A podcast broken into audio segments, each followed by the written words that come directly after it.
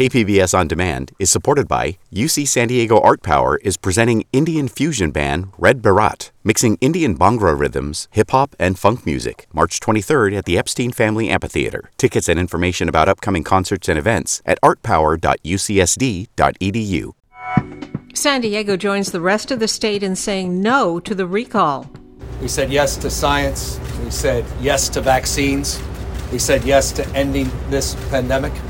I'm Maureen Cavanaugh with Jade Hindman. This is KPBS Midday Edition.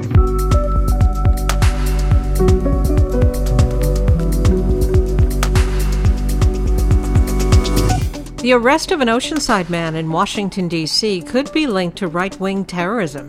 One of the problems that I think we're seeing with regard to extremism overall is that we're a little late to respond to the changing trends. We'll explore the increase in senior homelessness in the county and in our Port of Entry podcast excerpt, Affordable Care for Pets South of the Border. That's ahead on Midday Edition.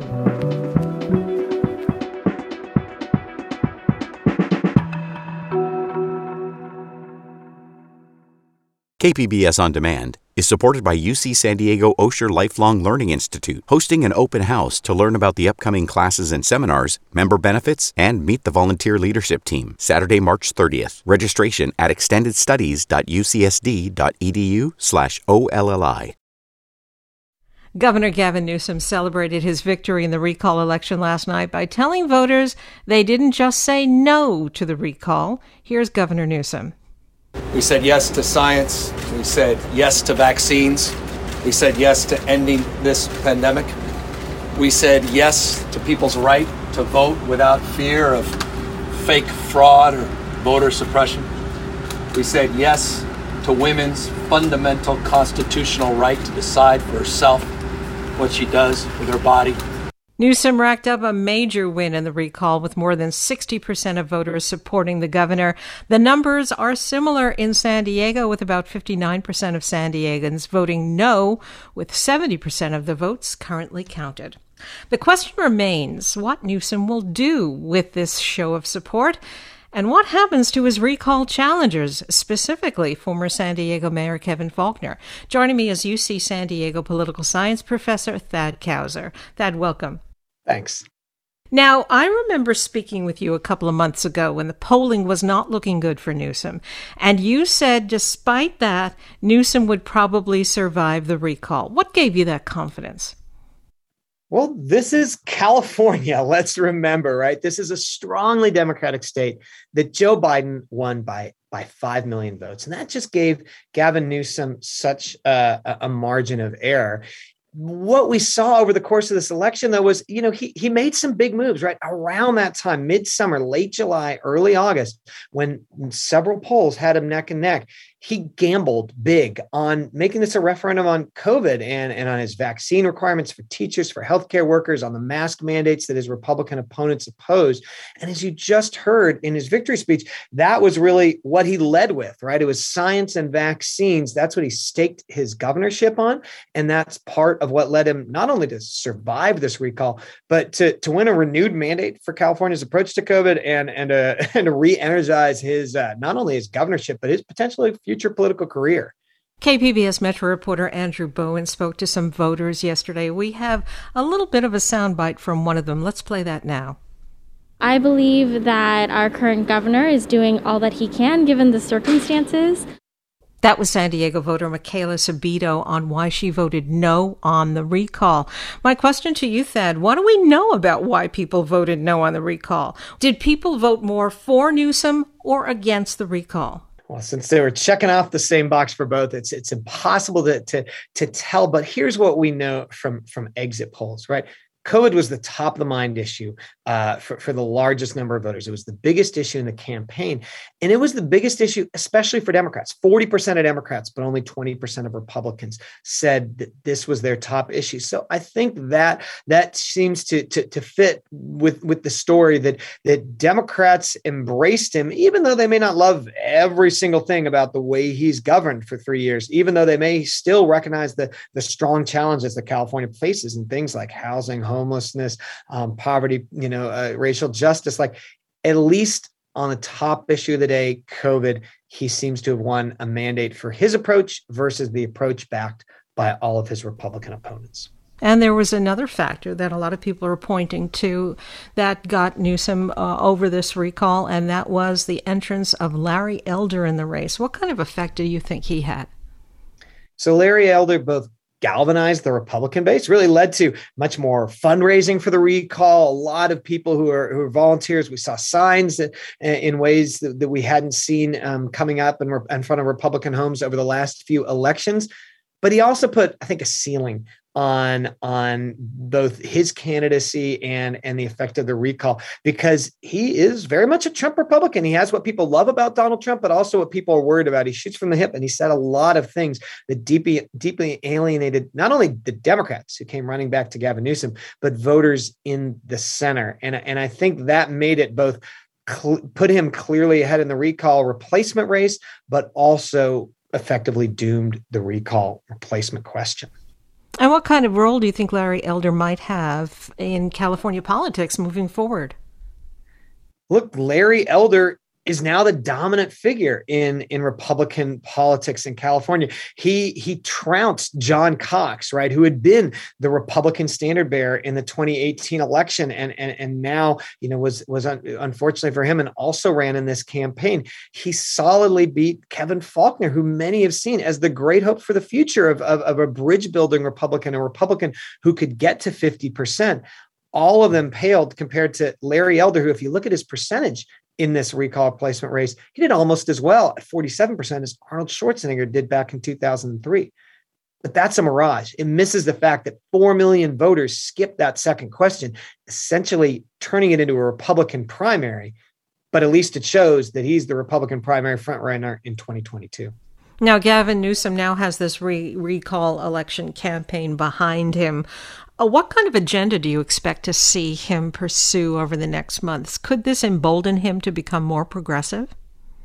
I think so. I think he clearly has a, a renewed mandate. Uh, and he's got the pressure to deliver from all the progressive groups that put so many troops on the ground to help turn out the vote for this recall. He has governed in many ways rather timidly, not taking the sorts of bold steps that he took uh, as a mayor when he embraced same-sex marriage licenses, as a lieutenant governor when when he embraced a proposition on, on, on legalized marijuana. He stayed on the sidelines and and and hemmed and hawed on key issues such as housing, police reform, even vaccines a few years ago. I think by taking a bold step and winning in this recall, by embracing his COVID approach, owning it, and winning on it, I think he may embold, be emboldened to take some stronger steps on progressive issues, things like single payer healthcare, police reform, that if he wants to have those national ambitions for eight years, uh, two or six years from now, really, uh, he's got to he's got to run on that record. Okay, I've been speaking with UC San Diego political science professor Thad Kousser. Thad, thank you very much. Thanks for having me.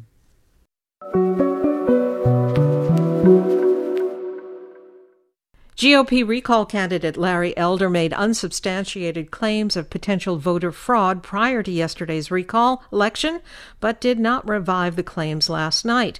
Here's Elder speaking to supporters in Orange County.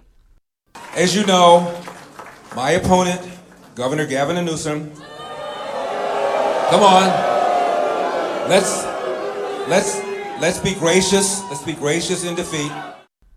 Despite the earlier claims by Elder and former President Donald Trump, there were few reported problems with voting yesterday.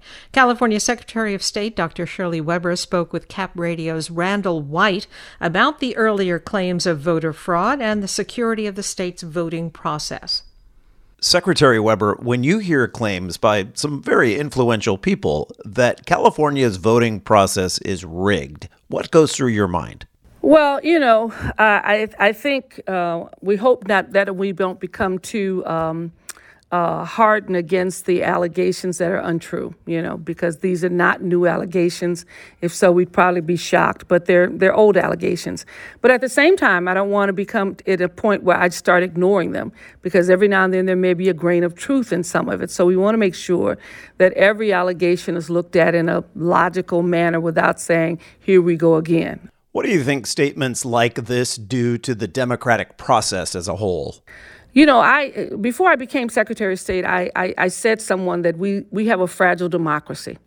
And I don't think people here realize it because we've had people who believe so much in what we do as a democracy to constantly put ourselves second and not first. You know, we, we will generally say, okay, I, you know, I'll, I'll concede the election or I'll do this or that because it's for the good of the country. But just to attack for no reason, to create a sense of frenzy among the public, weakens this democracy.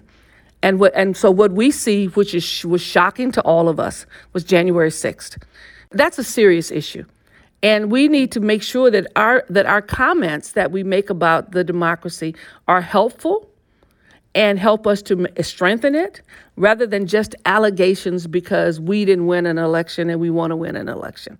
Secretary, we are on the heels of another election year, and these claims of rigged elections don't appear to be going away. So, how do you plan to address this issue in the coming months so that when voters cast their ballots in November of 2022, uh, they can feel secure in their vote regardless of what others might be saying?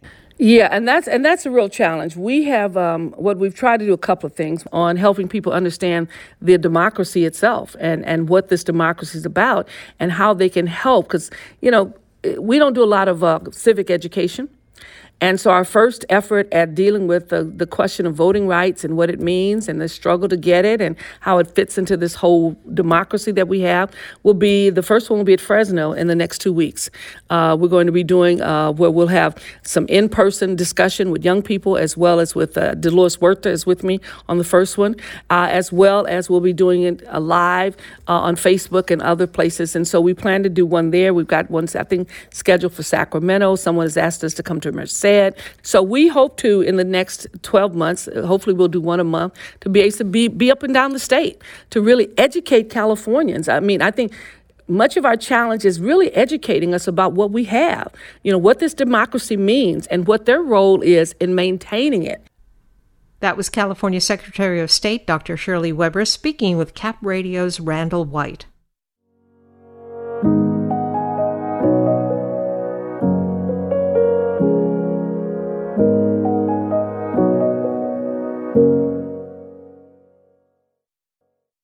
KPBS On Demand is supported by the University of San Diego, offering professional and continuing education courses in the areas of business, education, healthcare, and engineering. For enrollment opportunities, visit pce.sandiego.edu.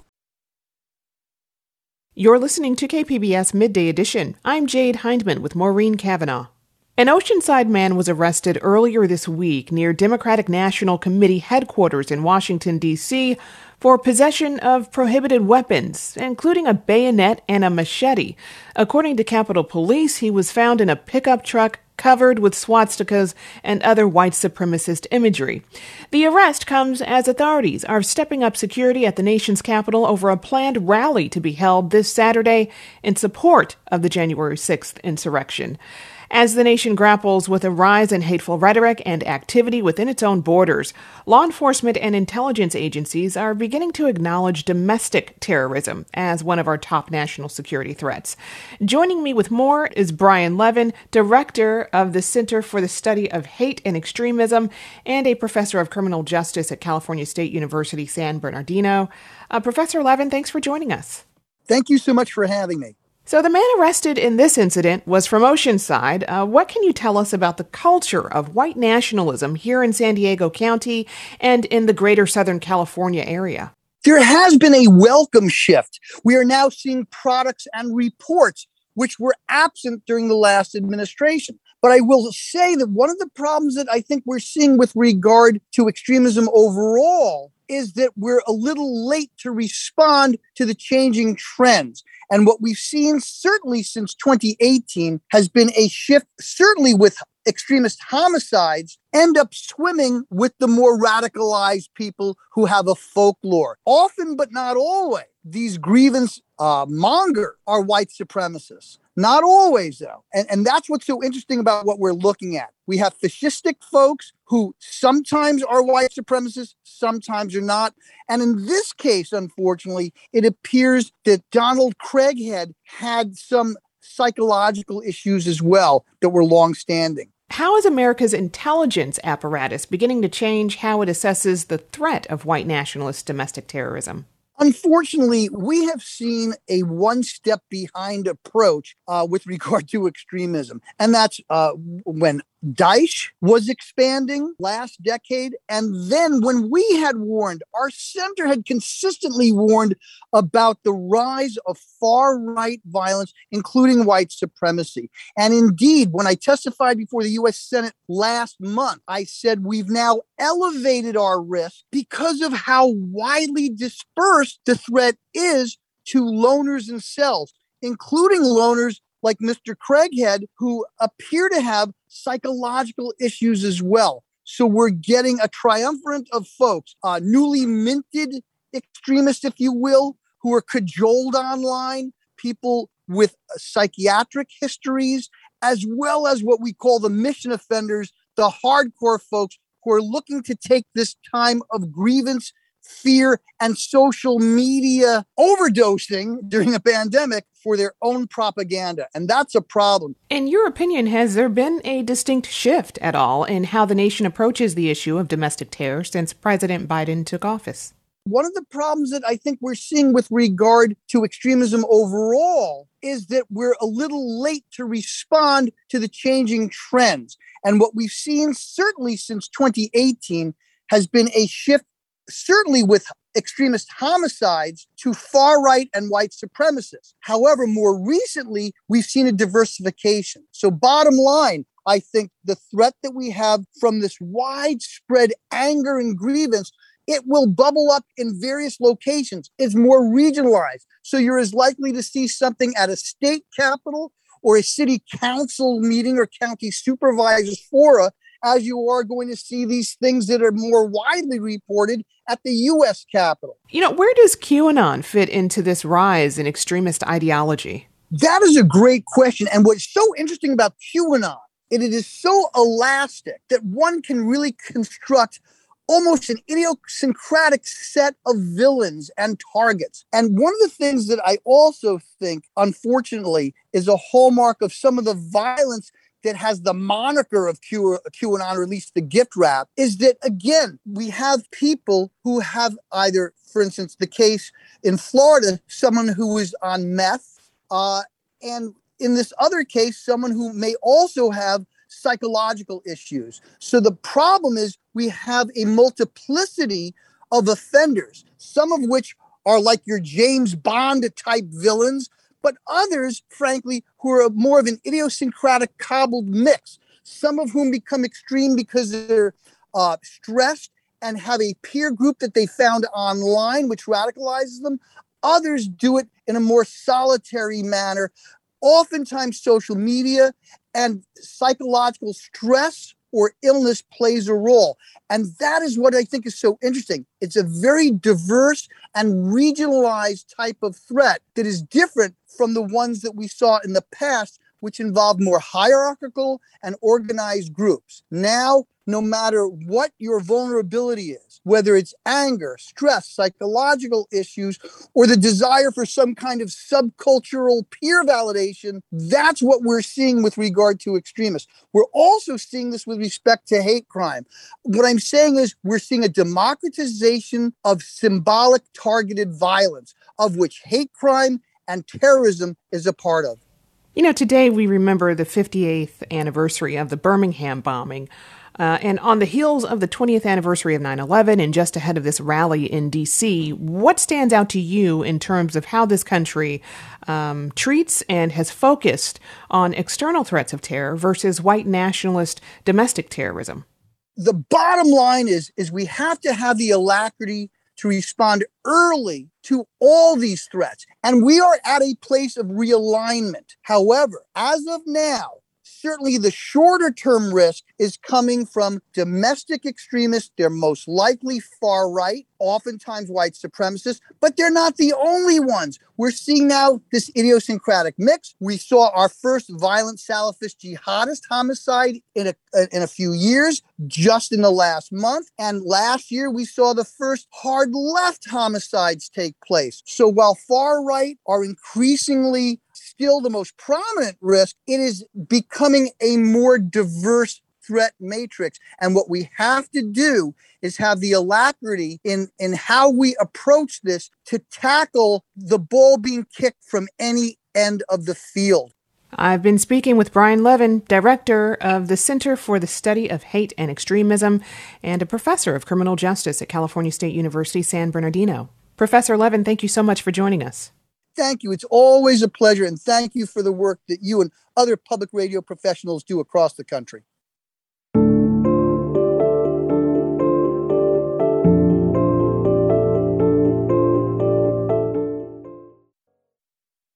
A recent study of the planet's warming climate predicts working outside will become riskier as communities endure more extreme heat days more often. KPBS environment reporter Eric Anderson says that has implications for the nation's economy. Josh Middleton scans a project blueprint in the shadow of a trolley platform at the University Town Center. We have to run a pipe from here to here, 33 1. Middleton runs Siege Electric. The firm is a subcontractor on the Midcoast Trolley Extension, one of San Diego County's largest public works projects. His workers, Vishal Chan and Brandon Shortreed, are up in a cherry picker under a track platform. They're drilling holes into the underside of the trolley bridge, installing electrical lines that connect to an electrical box just across the street. I don't see it on this column here. Only select columns under trolley stations will be lit so passengers can find the platforms at night. And Middleton says this work is fortunately in the shade, but that's not the case for every job. In fact, sun and heat can be brutal without special gear. They make certain visors, your, your, your sunglasses, um, different types of cooling packs. Gear sometimes isn't enough as hot spells get more intense, happen more often, and last longer. Middleton says the key is finding ways to cope. Like I said, it's really based on the circumstances of the job environment. We would increase water intake and we would probably allow more time for break periods. Union rules require extra attention for people working in hot conditions. Middleton makes sure his employees have plenty of shade and at least two gallons of water per worker. The climate scientists warn that making simple adjustments may not be enough. A recent report, Too Hot to Work, from the Union of Concerned Scientists, finds outdoor workers face higher risks as the number of extreme heat days goes up and the intensity of heat spells increases. Between now and the middle of the century, outdoor workers are going to increasingly lose work time because it's too hot to work.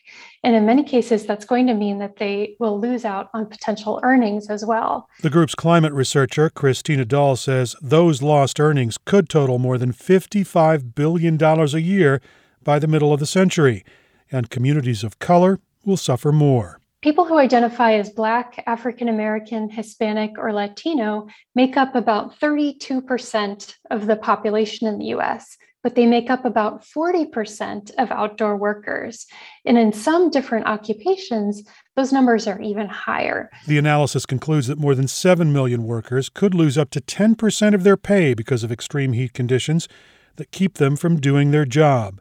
Employers can provide extra protection and more breaks, but a report co author, Rachel Licker, says avoiding work in the middle of the day doesn't always help. Shifting work schedules to cooler parts of the day can, in and of itself, have implications that are negative for outdoor workers. So, you know, not everyone wants to work nighttime shifts. Um, it can have implications for your ability to see your family, your mental health, etc. Licker says the federal government can take action to keep workers from suffering in the heat as it protects their pocketbooks.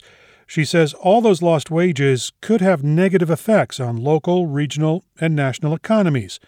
But Licker says slowing climate change remains the best strategy for avoiding extreme heat. We can save, you know, tens of billions of dollars in outdoor worker mm. earnings if we take action now. And those solutions to climate change we have in hand. You know, these are measures like you know investing in more renewable energy resources so we can get off of fossil fuels electrifying more of our energy systems. A recent United Nations climate report found that moderating climate change may be a good strategy, but climate change is already here, and companies and workers will have to find ways to cope with the extra heat. Joining me is KPBS environment reporter Eric Anderson. Eric, welcome. Thank you, Maureen. This warning about outdoor work doesn't seem to me like the usual climate change warnings about drought or sea level rise because this is an issue all of us can understand by simply stepping outside. Did the workers you spoke with say they noticed that it's getting hotter? I don't think they've noticed a, a big change uh, up to this point. I talked with some folks who are working on the trolley extension project up in the UTC area um, and they kind of have a benefit of being able to work in the shade because a lot of their work right now is underneath that trolley, elevated trolley platform. Um, and, and, so there are some breaks there, but you definitely know from talking to them that uh, they know that um, kind of respecting that heat uh, while they're doing their work is important. There's a lot of extra water on hand. They have areas uh, where they can rest outside of the rays of the sun. Uh, and so it's definitely something that's part of their, their daily routine. Are outdoor workers already threatened by heat related illnesses or even death from heat exposure? Absolutely. Uh, 35 times higher. That's the risk of dying from heat exposure if you're an outside worker as opposed to someone who does their job inside of a building. So, yeah, the risk of death uh, is is much higher. Uh, people who work in agricultural fields in California are very well aware of what it's like to be out in the middle of the day when the sun is beating down on the back of your neck and, and you're trying to do this work. Uh, and that's something that uh, uh, state legislation has at- attempted to account for. Uh, there have some been some bills that uh, require certain safety standards for workers there to make sure that they get the rest that they need, make sure they get the shade and, and additional water, so that they can avoid any any sort of a, a death from heat exposure in California. Now, California just experienced its hottest summer on record. Is there any sign that employers are taking note of this new hazard for their workers? Sure. The workers I talked to uh, in the course of the past week uh, were union workers, uh, International Brotherhood of Electrical Workers. And that's something that their union is very well aware of. They have requirements in their contract that require uh, the employers to provide uh, certain things like water, hydration stations, and and have a plan for dealing with extreme heat conditions. So, yes, it's it's something even in temperate San Diego where where the conditions are not as hot as say in the Imperial Valley where we're looking at you know long stretches of triple digit heat even here in San Diego uh, workers are aware of the of the danger of working out in heat and you mentioned Imperial County. That's one area where more than 25% of the workforce are outdoor workers. And that's also an area where hot weather is expected to increase, isn't it? Yeah, and increase pretty dramatically. Um, it could jump 30 to 50 days a year uh, with unsafe heat conditions. Um, you look at the temperatures out there this week in the triple digits all through the week in the middle of the day. Um, and that also reduces your productivity, and that has you know an Im- impact on economics. And as you mentioned, that there's this huge projected economic impact of it becoming too hot to work. Is there a concern that outdoor workers, though, will just keep working in increasingly hot and unsafe conditions so they can bring home a paycheck? I think that's where the Union of Concerned Scientists uh, places a lot of their concern. That's a pretty big pressure point for an employee. If they're going to lose uh, a week's worth of work because it's just too hot to work outside, they still have to pr- provide for their family. Um, and that creates a pressure to perhaps work in an unsafe condition. And that's something that they're concerned about. But even if you do take that time off, protect yourself from the extreme heat uh, and miss out on that work, um, you know, that's a big economic chunk. Uh, they estimate that uh, by 2050, um, if some of the worst global warming uh, conditions arrive here, it could represent somewhere in the neighborhood of $55 billion worth of lost wages. So it's a pretty significant chunk there as the climate warms. And Eric, does this report predict different outcomes if more action or less action is taken to mitigate climate change? Well, what the report's authors say is that if we do nothing and we continue on the current course that we are on, we're going to see some of the worst outcomes, some of the harshest outcomes, more heat days, more intense heat days, longer heat spells. They say there's still a chance to influence that outcome by doing some common sense things, which is reducing our reliance on fossil fuels, uh, boosting our reliance on renewable energies like solar and wind, uh, things that are environmentally friendly. Uh, we still have a chance to, to affect the outcome so that the worst of those climate changes won't happen and we won't see as severe an impact on the workers. Uh, and they say that's really actually uh, the best uh, strategy is uh, if you can keep those outcomes from happening, then you don't have to worry so much about economic uh, support uh, legislation or, or safety legislation to keep workers safe. I've been speaking with KPBS environment reporter Eric Anderson. Eric, thank you. My pleasure.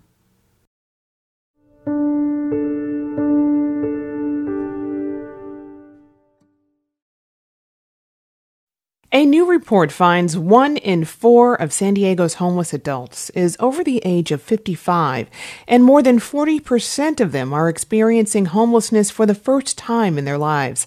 The nonprofit organization Serving Seniors published the report called Senior Homelessness, a needs assessment. Paul Downey, who is president and CEO, joins us to talk about the issue of homelessness among seniors and what's being done about it. Paul, welcome. Great to be with you. Thank you. Why did your organization take the lead in having this report done? Is this information that wasn't out there before? Well, it, it hasn't gotten the attention that it needs. Uh, Serving Seniors has been working with homeless older adults for more than 20 years. Uh, we've been providing direct services. But when the conversation goes on at the federal, state, and even the local level, there wasn't much discussion about the needs of older adults. And as you noted, more than a quarter of the folks on the streets of San Diego are older than 55. So we wanted to put this report together as a way to be a catalyst for discussion about what the recommendations might be uh, to to address this this situation. There's a lot of discussion out there about youth and about veterans and the chronically homeless, as there should be. But when you've got a quarter of the population being 55 plus, it also warrants some focus. So, can you talk about some of the reasons the senior population in particular is more vulnerable to homelessness than other populations? Well, a lot of it is economic. I mean, that's the thing that came through loud and clear that for, for most of these folks, it was uh, an illness. It, maybe it was a spouse's illness and the cost of caregiving, loss of the job, uh, cost of housing, you know, other things like that that caused the homelessness. Uh, the numbers of folks that reported mental illness was very low. It was 27%. Substance abuse was 7%. So these are not the chronic homeless that we see that are need extensive and very expensive services. What came through is this is a cohort that can be moved through the system quickly uh, because you're not dealing with the depth of problems that you're seeing with some of the other populations. And so that really prompted us to look at really some low hanging fruit in terms of some solutions to be able to, to address this and take this group sort of out of the system and allow the more extensive resources you know to be focused on those that are chronically homeless so, what are your top takeaways from the senior homelessness report? Well, the, the top takeaway was that it was $300 was the difference for the people surveyed between being housed and unhoused. So we simply we asked the question, how much money would it have taken? So we gave them $100, $200, up to $800. And 56% of them said $300 or less. So what it tells us is this notion of a shallow subsidy. Uh, you know, if you gave $300 towards rent, could keep somebody from becoming homeless. And so $3,600 a year. Well, if you compare that to the cost of a homeless person on the streets, depending on who you talk to, it's 30,000 to $50,000 a year when you factor in police, fire, paramedic, hospital, et cetera. So it is a relatively inexpensive intervention to keep somebody from becoming homeless or somebody who is homeless, helping them transition back into the housing. The other next takeaway was that shelters were deemed really not to be safe. I mean, older adults don't want to be in the shelters because they are physically afraid of, of being attacked. They're uh, concerned about things being stolen from them, and they're concerned about being around substance abuse. So one of our recommendations was was a real simple one, which is to create separate areas within shelters for older adults that are age friendly, maybe with a little more security, maybe uh, more space, so that somebody who has a walker or wheelchair, you know, has space to be able to store their items, and, you know, and also bring in the specific services that they may need. So, again, that's an easy solution. It doesn't require a lot of money, and it can be done right now. Why do you think senior homelessness is increasing right now at this point in time? It's the economic pressures. It's illness. I mean, you know, people who have saved, I mean, they get sick, spouse gets sick, loss of a job, can't get reemployed. And so you see that having a major impact. The cost of housing, uh, median price for a one bedroom apartment in San Diego is just under $2,000 a month. And so that lack of affordability is puts a lot of pressure on people who are on a fixed income. And so what we see is these economic pressures causing people to spiral into homelessness. So, what's next in terms of advocating and pushing the recommendations your organization has made?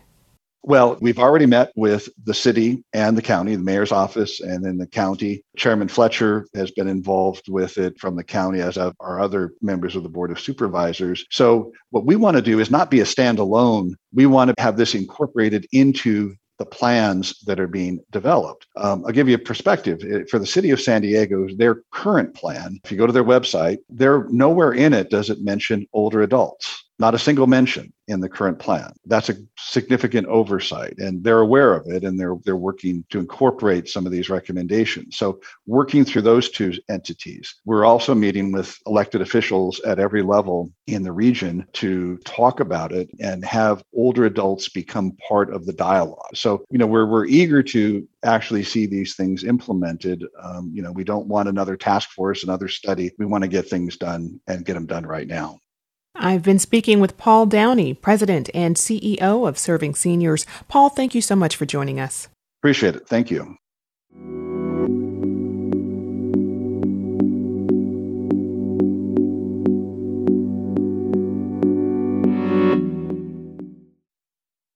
KPBS On Demand is supported by the San Diego County Toyota dealers, whose commitment to customers extends to giving back to the community and who are proud to support the City of San Diego lifeguards with their important role of keeping our beaches safe. Toyota, let's go places. This is KPBS Midday Edition. I'm Maureen Cavanaugh with Jade Hindman. When your pet is sick, most owners will do almost anything to get them healthy again.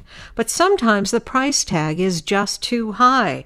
And then pet owners are faced with the gut wrenching decision of what to do whether to go broke getting your furry friend fixed up or put your friend down. Well, a San Diego woman is offering up another option across the border in Tijuana. On a new bonus episode of KPBS's border podcast Port of Entry, host Alan Lilienthal introduces us to Anna Ginsky a young woman who started a business that picks up pets in San Diego and crosses them into Tijuana for more affordable veterinary care. Good morning, Anna here with MexiVet. So it is Saturday, and we are on our way to go pick up our frequent flyer, Marco, who is going for his fourth and possibly final chemo treatment. Good morning, Anna here with MexiVet. It is Sunday, working on a Sunday. Sunday morning around 9:15, and I'm on my way to pick up a dog named Vita who is getting knee tendon repair surgery.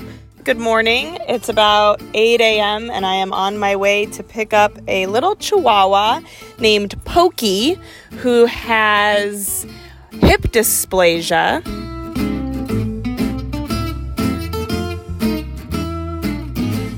So, this is Anna Ginsky, and as you can hear, she's a busy woman. In 2018, Anna started a business called MexiVet Express, and at first, it was just a little side gig. But now, it's big business. She drives around picking up animals in San Diego. Hey guys, how you doing? Hi. My dog is going to the hospital. He is. He's going to the vet. Do you know what he's getting done there? Yep, they're gonna clean his teeth. They're all brown and dirty? Not like yours. You just look very good. Yes, he doesn't brush his teeth as much as you do, I bet. Then Anna takes the pets across the border to Tijuana. It is about 9:15 and we are crossing into Mexico right now. It's about 10:08. Um, we're crossing into Mexico shortly. We are at the border. It is 8:30 and we've just crossed into Mexico really quickly. And now Vet Playas is about 10 minutes from this point. Once in Tijuana, the pets get way more affordable vet care. And we are at Vet Playas, and I'm gonna go check us all in, even though we are quite early. Anna's ability to easily cross the border from San Diego to Tijuana is what makes her business possible because the deals she gets at places like Vet Playas are pretty darn good. The x rays here are $40. Pretty amazing. And I think the, the extractions here are around $10, sometimes even less per tooth. When they extract so many, they probably won't charge the full 90 And um, that's quite the deal, because in the US, they can be like 200 a piece. So, because of the huge price difference between the US and Mexico when it comes to vet care and actually pretty much everything, Anna's business is booming. Yeah, at this point, I have to build in a day off. Yeah, I'm getting really, really busy. Back when we first talked to Anna last year, she was running her business solo. Now she's up to a team of 11 six dedicated drivers who help her cross the border with people's pets, and four other support staffers who help with things like marketing and administration. I completely understand why Anna's business is taking off. I have a dog that I found in Mexico. His name is Talco, and he's pretty much my son. ¿Qué haces, güey? ¿Qué? ¿Eh? Talco is a champ, super healthy, so I haven't had to take him to the vet for anything serious yet. But if he ever did need anything done, I would, without question, do anything that I could to get him what he needs. And I'm definitely not alone. Most humans that I know will do anything they can to keep their animals alive and healthy. We love our pets, they're part of our families. Sometimes, though, at least in America, the price tag is just way too high. And we're asked to make a really impossible decision go broke to save our animal friends or put them down forever. Anna, though, is offering an alternative to that. So we're here at Moana's home. Moana's just gotten out of the car, and the family's had a chance to see her. So, how are you guys feeling with having Moana back? Oh, happy! Welcome home, Moana. Yay! she looks she looks good. She looks happy. Yes. She already looks very acclimated to her Yeah, new she- tripod. She looks comfortable. Yeah. That's Yeah. right. Yay! Cool. Yeah. She's using our proximity to the border here to help families like the one you just heard pay for big things like the amputation Moana needed. You know, it's it's fun having a job where you are making a difference, where you like really matter to somebody, um, where you're providing this really important service to them. You know, in some cases, you're like saving their pet's life, and they wouldn't have been able to afford it otherwise.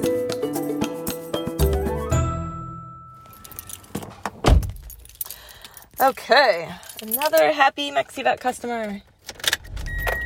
And now I go home for one hour, and then I go back down. So, before Anna was driving back and forth across the border to take pets from San Diego and LA to vets down in Tijuana, she was a barista at a coffee shop.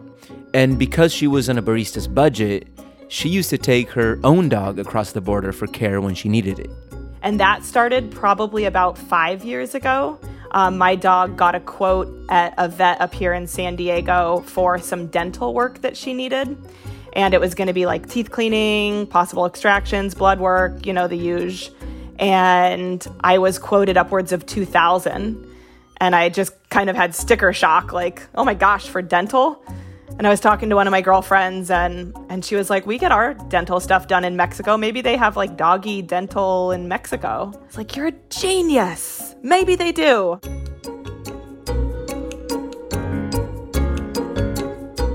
Anna ended up paying just a few hundred dollars that first trip down to Tijuana, and her dog's teeth were as good as new.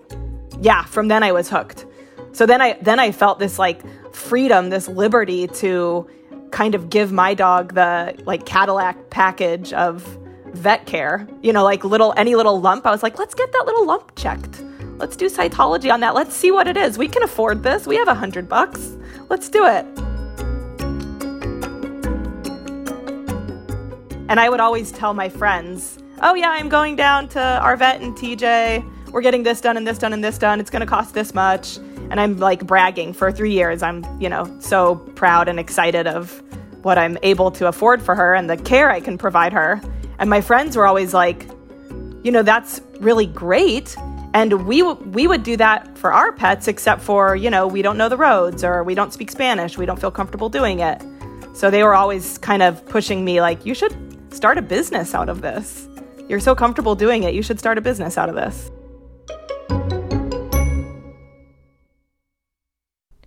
So Anna Ginsky did start a business out of it, and you can learn more about it and how the pandemic has impacted it in the full episode of Port of Entry out today.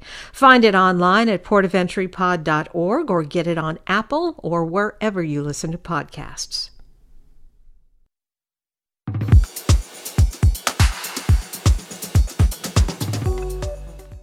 KPBS On Demand is supported by the National Conflict Resolution Center. Topics like political polarization and hybrid work policies can create workplace conflict. NCRC can help workplace leaders navigate divisive issues with the Culture, Communication, and Conflict Certificate. More at ncrconline.com.